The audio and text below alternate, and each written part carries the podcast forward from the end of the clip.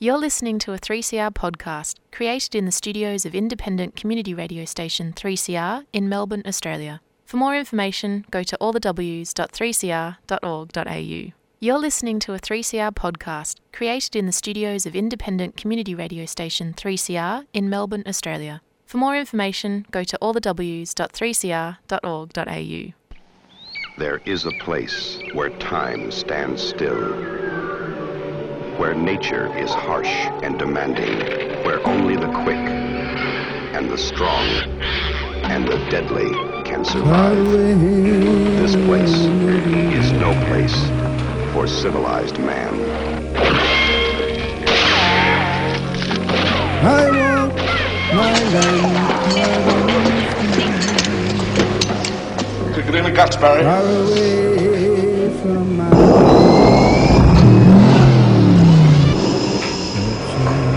All you've got to do now is pass the Australian culture test. Three simple questions, three How the correct hell did you answers, get all this and you together? go through that doorway to the greatest little country in the world. Hi everyone, this is Annie. You're on 3CR and we're on Showreel.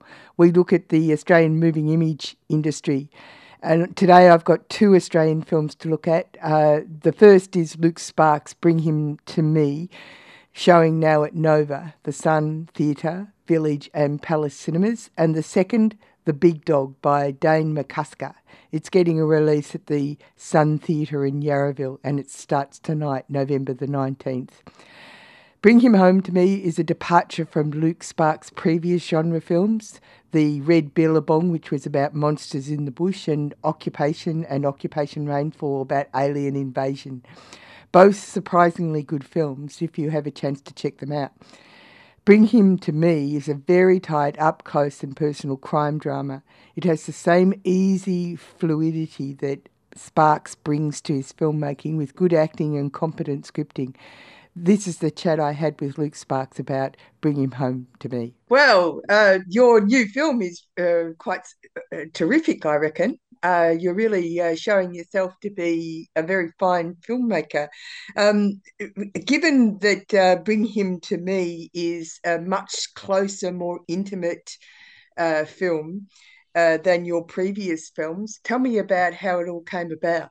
Yeah, I mean, I picked the film because it's different for me. Um, I was looking for something, you know, different. As much as I love my sci-fi and my big, you know, pieces. Um, actually, the way this movie came to me is one of the um artists who worked on the Rainfall poster campaign, which is behind me. Um, he actually is the writer of this movie. He pitched, he just wrote to me and he's like, "Hey, I, I worked on your poster campaign. I'm trying to be a script writer. I've got some projects. I'd love for you just to give me your advice on them." And I read them and I said, "Not only do I want to give you advice, I would love these movies um, to create." And I think that's what he wanted.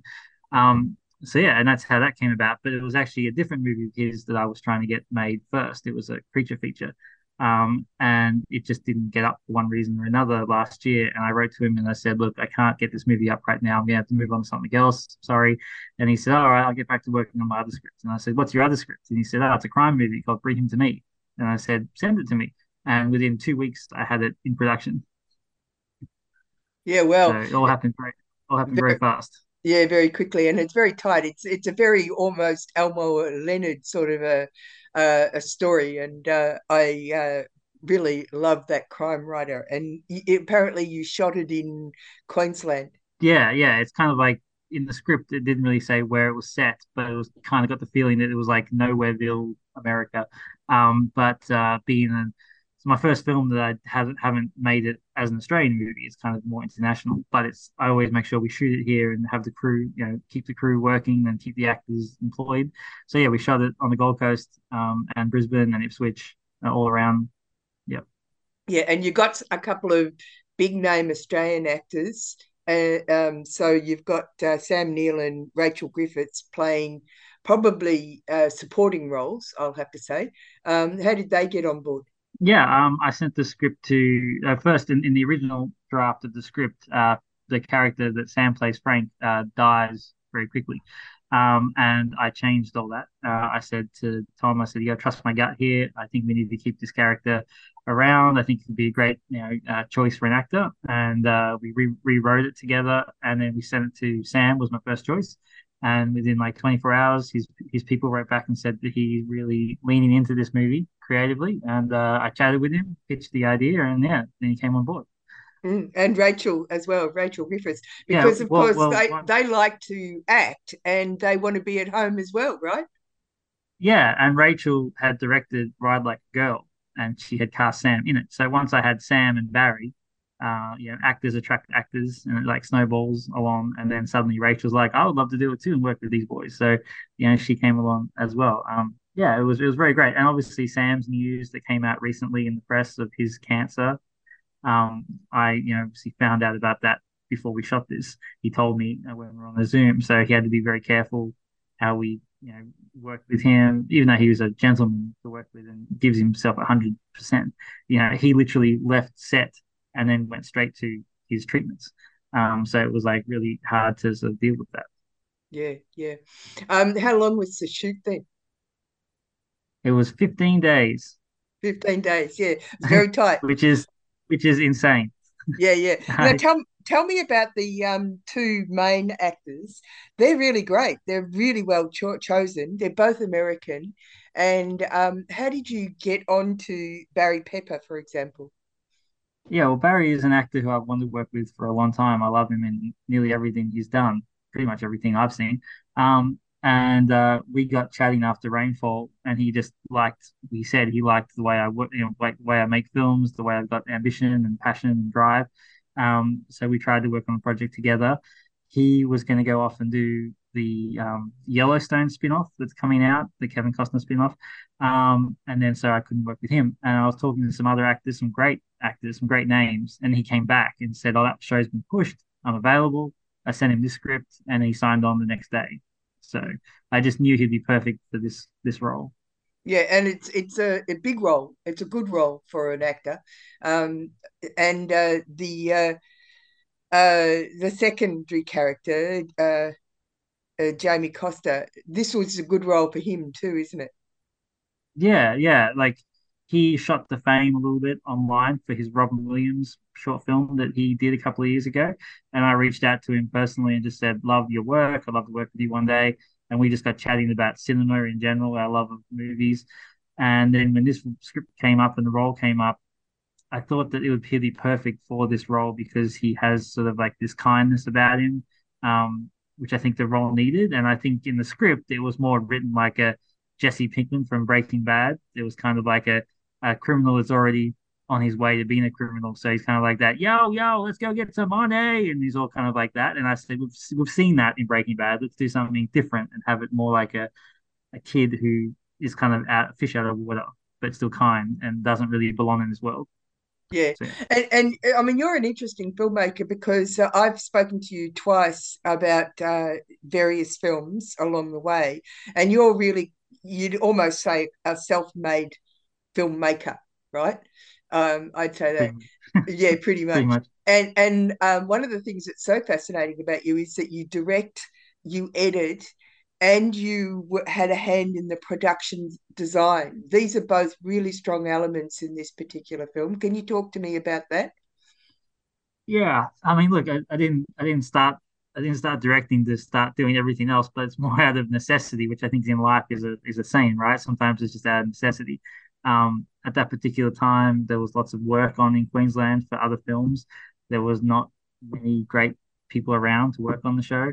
Um, my background is costume and art and and design, all that kind of stuff I did before I was a director. So yeah, I just said, all right, I'll I'll do it. Um, it kind of lent itself for this project because it's a car movie and they're traveling a lot. We're able to, you know, shoot different locations every night, and you know, I'll get there early and I'll, you know, give it the design look. But because it was very much based on the the two characters in a car, I wouldn't say it was like crazy amounts of, you know, set design that had happened, um, which was good. Um, picking the locations where it bec- became a big part of it to make sure the locations look good. Then I added things like rain and atmospheric stuff to make it, you know, moody and um, neon signs and all that kind of stuff.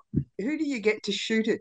This this was shot by Ross Clarkson, um, and he's a DOP. He's Australian DOP that's based out of Taiwan and Hong Kong. So he does a lot of Hong Kong action movies with Jason Statham and um, and all that kind of stuff. So he uh, was great to bring on for this, and I've wanted to work with him for a while. So he sort of was easy to work with, and also he knew what I wanted, so I was able to say I want a medium shot of Barry, he would give me a fantastic, interesting angle rather than me having to get in there and like explain every single step. Um, when I was doing so many other jobs, that was a godsend. Um, yeah, yeah, and now now get on to the editing because it's very yeah, and, and, the edit, yeah, yeah, no, the, the editing uh, is probably my other passion than directing. I, I love editing. I love I love once all the crew and all the, the actors leave, and I can sit in the editing, editing room and really create the movie from scratch. You know, sort of throw the script away and then find the movie as it goes along in the edit. Um, so I love sitting there. And for this movie, I worked kind of like 20 hours a day because I just can't step away from it. So I had a bed set up in the edit room and I would just be sleeping and editing, sleeping and editing. Um, and yeah, it's just a huge passion of mine just to explore that and explore the options and uh, kind of know how I'm going to edit before I shoot. So then I can shoot and know we've got what I need and walk away without having to worry about let's get 10 different angles and let the editor sort it out. Like I am the editor, so I can be like, no, we're good. And just walk, walk away. uh, um, if we go back to the actors, because these are two meaty roles for actors um, who are at a particular stage in their careers, did they um, work on their characterizations uh, after you gave them pointers? I mean, how much did they bring to the roles? Yeah, they brought heaps. Like Barry, especially, you know, does his homework. He knew exactly who he needed to be and knew what scenes he was doing and knew where he needed to be emotionally every day. Um, you know, he knew it so much that he was kind of so methodical that he was the character, right? So when I would come and talk to him, he'd be like, "Do you understand what I'm going through?" And I realized I'm not talking to Barry, I'm talking to the driver. So yeah, that was very very good. And Jamie as well, kind of yeah. Again, we talked about this whole not Breaking Bad, so he knew where he was kind of come from, and um, I think it was easy for him because he could just be this kid out of water and just be like, "Oh, it's all good." Um, so yeah, the other guys around him needed to to bring it. Yeah, it's, it's really suspenseful. It's it's a really nice piece of filming. I, I did enjoy this film. I thought you did a really good job. Um, and the other thing that's interesting is it's just been announced that you've got a, a distribution uh, deal over in America, right? Yeah, just today announced that. Yeah, got picked that's up. That's why I was a bit slow to bring you on. I was actually ah. reading that. Okay, yeah, yeah. So it's yeah, we got we got we got it sold to America for cinema release across the country, which is fantastic. Yeah. Um, yeah. yeah, yeah, yeah. yeah. Have you have you everyone's, been... everyone's dream? Everyone's dream when they make a movie, you know. Yeah, well, also this film was actually uh, targeted for an international audience, and perhaps America's being the, you know, it's it's got a real sort of uh, feel about it um, it, it, works here, but it, it would work really well there. And it'll be very interesting to see how it does, I imagine. It will be. It will be very interesting. I'm very interested to see what the reaction will be from America. Mm. Okay, so um, given that this film might do well in America, what's what are your future plans, Luke Sparke? Um, I have another movie that's in post production that's been announced next week that I shot this year, and no one knows about it yet. Um, and that's going back to my roots of a creature feature, uh, written by the same writer as Bring Him to Me. And uh, that's about two people trapped in a tunnel system under a city while there's a attack on, and they get figured out that there's something down there with them. Um, and what's interesting about that movie is, I, you know, I like to do things differently. Uh, I shot that whole movie as a one take, a one take shot, so it's in real time. The camera never cuts. Yeah, yeah, interesting, very interesting indeed. Well, yeah. I always enjoy seeing the films that you you produce, and uh, I wish you nothing but luck. Great, I really appreciate it. Thank you. Thank you. Hi, I'm Judith Ehrlich. I'm the director of the film The Boys Who Said No Draft Resistance in the Vietnam War. I'm really pleased to be here on 3CR. I'm an old listener sponsored radio producer myself and worked at the first listener sponsored station in the world, KPFA Berkeley, part of the Pacifica Network. So good work. Keep it up. Thanks. Become a 3CR subscriber today. Go to 3cr.org.au forward slash subscribe or call the station on 03 9419 8377. Be a part of your community radio station. You're back with Annie on 3CR, your community radio station. This is Show Showreel, and we look at things going on and being made in the Australian moving image industry. The second filmmaker we're taking a look at today is Dane McCusker, who has produced a fantastic film called The Big Dog. It is a very incisive reflection on modern life through the lens of family going into freefall. Really well written, acted, and directed. Tight. I spoke to Dane about the film. I really enjoyed The Big Dog. I thought it was a great film, and uh, you are, are the writer and director. Can you tell us a little bit about how this all came about? Yeah, sure. Um, so I had been um, kind of making short films and things for a while, um, and I had been, you know, kind of trying to mount my debut feature, um, and I was I was having a bit of trouble doing it um, and kind of getting something off the ground. Um, and then I saw kind of a pathway to to get something made um, by going back and doing my master's degree and kind of using that and some of the resources there to help um, produce a film.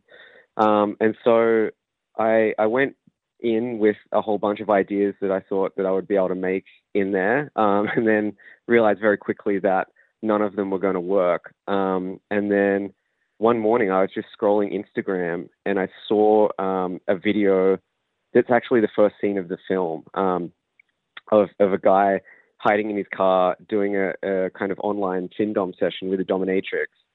Um, and it was just one of those moments that as soon as I saw that, um, I kind of realized the potential of that for a story and where it could go. And it was very, um, yeah, it was just like a kind of almost like a lightning bolt moment that just as soon as I saw it, it just struck a chord in me, and I knew I knew how to write that story. Where did you go to do the masters? Just as a matter of interest. Um, at the Australian Film Television Radio School. Yeah, yeah. How clever of you to come up with an alternative way of getting um, production. I mean, because you've produced films before, you've uh, been quite successful in that area, so you're a, obviously a person who thinks outside the box. Yeah, I think uh, with independent production, especially in Australia, you really have to be as resourceful as possible. I think that, you know, we don't um, really support the kind of really grassroots level indie stuff very well in the country, in this country. Um, so if you're going to make it like, you know, unaided or as unaided as possible, you really have to think of alternate routes to get things made. Yeah.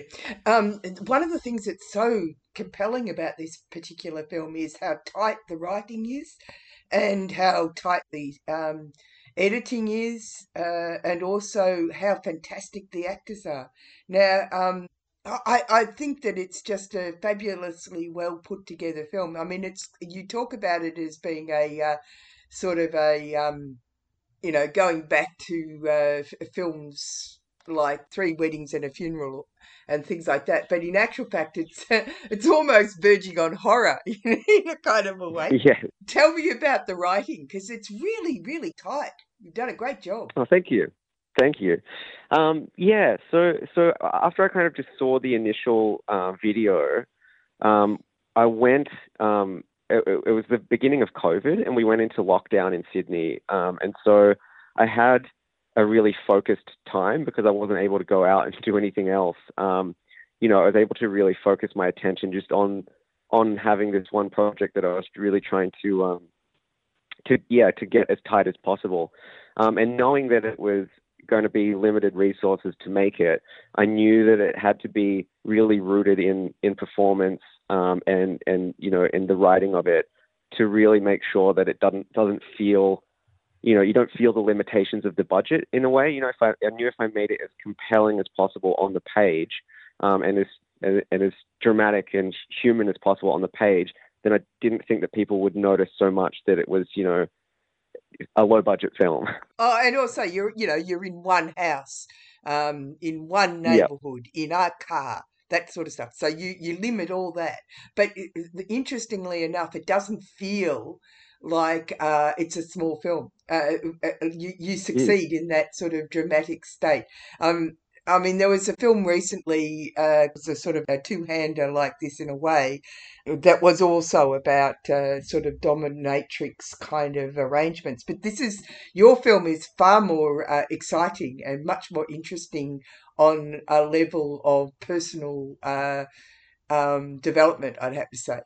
a sanctuary. It's called Sanctuary, and it's about a guy, you know. Oh yes. Yeah, yeah, rich guy with a woman that he has an ongoing um, sort of quasi-sexual relationship, which but it's really about um, undoing himself and making himself feel like he's a piece of shit.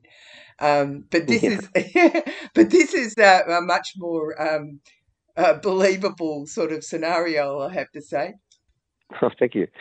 Yeah, I, I mean, we did um, work a, a lot, and especially when I was kind of developing um, it in the writing of it, just to make sure that it was always grounded. Um, and even though it was, you know, a comedy and it was very high stakes and it was like as thrilling as possible, to keep it um, also as human and involving as possible. You know, just just because I knew that it was going to be so performance focused, I had to really make sure that I was giving the cast you know, a lot of material to, to really be able to knock it out of the park, which I think they all did. They all did an incredible job. Oh yeah, I think so too. And um, the the directing, I mean, like the writing is uh, really strong.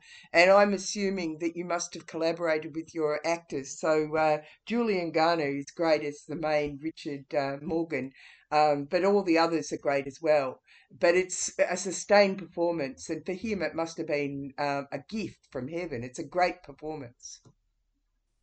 Yeah, I, it was really funny because we we cast it with a casting agent called Danny Long, and we saw a, few people, um, like quite a few people for that role. Um, but he was someone that just really was able to to be, you know, like make it feel as high stakes and frantic as possible, but still have a level of um, awareness and vulnerability underneath um, that was really important for that character. Um, and also just finding, you know, because it really is an ensemble of, of the family and the four members, or well, three members of the family, and and Paige the dominatrix, and finding, um, you know, the actors that could play off each other really well um, was was what it was all about, and you know, getting getting the dynamics between the performers really well um, ironed out, um, and but yeah, I mean, for Julian, it was it was just about the momentum. Like he really pushes the story forward, um, and and really kind of, yeah, all of that really crazy energy. So much of it comes from him and his performance, and how kind of unhinged he got. Yeah, yeah, I know, and it, and you're right. It's high stakes, but it's very personal, and it's um, it's quite amazing. I, I was really blown away, and of course the uh, theatrical uh, trope of the big dog uh, next door was uh, quite. Um, so you've obviously had quite an experience in uh, in um, reading and theatre, and it, like you, you're you've got a fairly lively understanding of process when it comes to dramatics. Yeah, yeah. So I um I, so so I did I went back to AFTRS to um to to try and get this off the ground, but I'd already been through the school twice before. So you know, I had done um quite a bit of study there and and you know, a lot of it was you know, I I feel like I just kind of gravitate naturally to more kind of performance focused uh, and and writerly kind of focused style of filmmaking. Um, yeah, I think it, it is it is theatrical, and especially you know when you have to have something set in one location, you have to kind of use some of those um, theatrical tropes to open it up a little bit um, and and kind of add some some layers to it when you can't you know just cut to a new location or a new place or you know. Um, so yeah, that's definitely something that I had to lean on. Well, actually, I, I'd say that it um, gives it uh, uh, strength, um, but it, it, I don't want people to go away thinking that it feels theatrical. This is what you do: you Mm. fuse filmic and theatrical depth uh, to to create a film that is uh, a- a rollicking but very dark modern story. Yeah, yeah, and I think it was a, a, lot of work went into getting that tone right, um, and and kind of, you know, it's it was hard um, judging how how funny or how dramatic it was going to be, and I think up until I saw it with an audience at Sydney Film Festival, I thought it was much more dramatic than it actually plays in an audience. It was it was far funnier watching it in a full room of people um, than it was working on the edit, say um, where you know jokes kind of lose their humor after the fifth or sixth time. So by the hundredth time, it didn't feel like uh, as funny a film as it kind of eventuated to be. Yeah, well, it's funny you should say that. Uh, it's like it's careering down a, a slalom course in horror, but it's funny as well. Um, and so, Yeah. yeah, you you've really succeeded. Tell me about the audience reaction. So I'm quite interested in that. Yeah, so it, it was it was funny because it was the first time that I would I'd seen it with an audience. We worked on it um, in the edit and in the kind of post processes for maybe over a year, year and a half, maybe.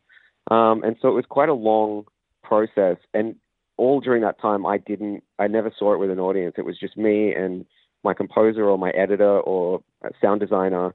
Um, but then we premiered at Sydney Film Festival and uh, we sold out all our sessions, which was a huge surprise. And so the first night, um, you know, going into a packed house, I, I just didn't know how it was going to play because I hadn't hadn't watched it with people.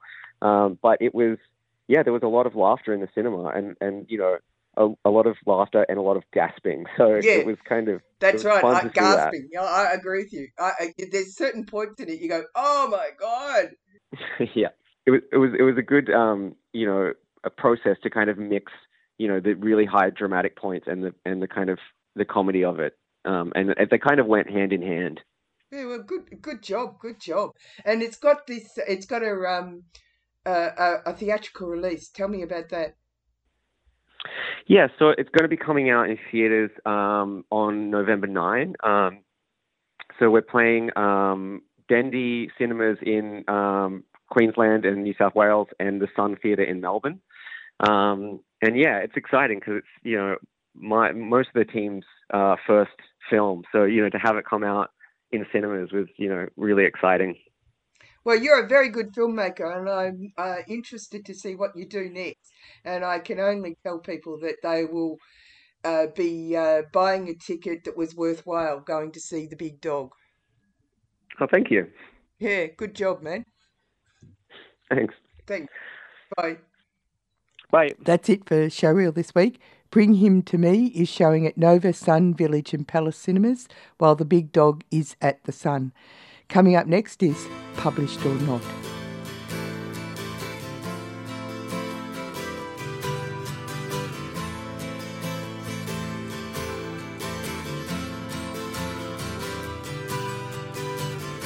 Sometimes when this place gets kinda empty, sound of their breath fades with the light. I think about the loveless fascination under the Milky Way tonight. Lower the curtain down Memphis. Lower the curtain down, alright. I got no time private consultation under the Milky Way tonight. Wish I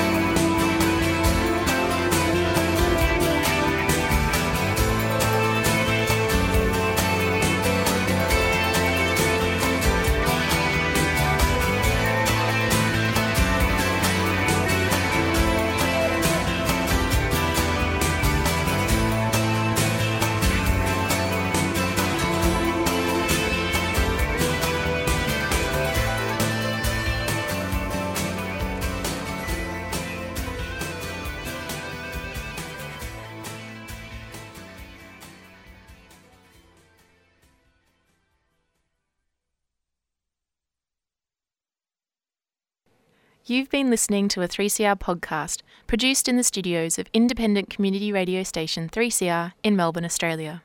For more information, go to allthews.3cr.org.au.